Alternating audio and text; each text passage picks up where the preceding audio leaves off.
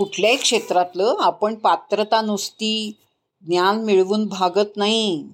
ही विद्या विनयेनं शोभते. म्हणून त्याला विनम्रता हवीच हवी सद्गुरूंची कृपा हवी शरणागती हवी. ते असलं तरच सगळ्याचं कस लागतो किंवा उपयोग होतो. नाही तर अहंकाराने माणूस फुकतो. म्हणून आपण एकदा मागे प्रार्थना ऐकली होती बघा. की समर्था रामदासांची प्रार्थना होती भवसागरिया गुरुकृपेविण नाही तरणोपाय. सद्गुरूंच्या कृपेशिवाय या जगामध्ये काहीही होत नाही त्यांची कृपा असणं महत्वाचं आहे. इवन शंकराचार्यांचं एक स्तोत्र आहे त्याच्यामध्ये त्यांनी लिहिलंय की मी सगळ्या शास्त्रांचं ज्ञान मिळवलं मुखविद्या शास्त्रविद्या कवित्व गद्य सगळं सगळं सगळं मिळवलं.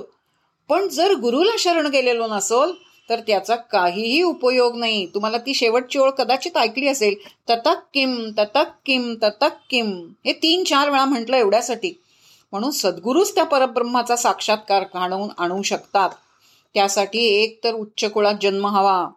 विद्वत्ता हवी. बहुश्रुतता हवी वगैरे वगैरे कसल्याही अटी नाहीत.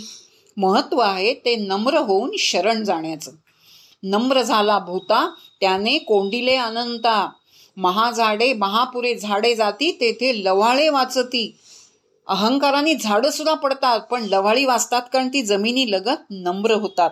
साध्या साध्या गोष्टीतनं आपल्याला या विनम्रतेचं उदाहरण दिलं जातं. महत्त्व आहे ते जाणून घेण्याचं. महत्त्व आहे सद्गुरु कृपा प्र प्र म्हणजे प्राप्त होण्याचं. ते असं चोखोबा म्हणतात आम्हा कळे न ज्ञान न कळे पुराण. म्हणून नम्र झालेला ध्यास घेतलेल्या इम्र इंद्राला उमेच्या वचनांनीच कळलं की हे ब्रह्म आहे म्हणून. यक्ष म्हणून जे होतं जे कळत नव्हतं ते साक्षात ब्रह्म होतं. परंतु देवांचा अहंकार पाहून दानवांची शक्ती नको ती खरणे खर्च करत होते म्हणून बघून ते आले. आणि खरं सांगायचं ना तर वास्तविक आपल्या ब्रह्म आत बाहेर भरून राहिलेलं आहे. जवळच आहे नव्हे ते माझं स्वरूप आहे. ते जवळ आहे लांब आहे चेतनात आहे अचेतनात आहे.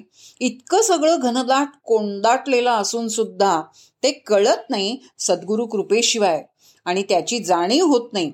सद्गुरू आपल्याला ज्ञानचक्षू देतात बघण्याची दृष्टी देतात. तेव्हाच सगळीकडे भरून राहिलेल्या त्या ब्रह्माची किंवा त्या परमतत्वाची जाणीव आपल्याला होते.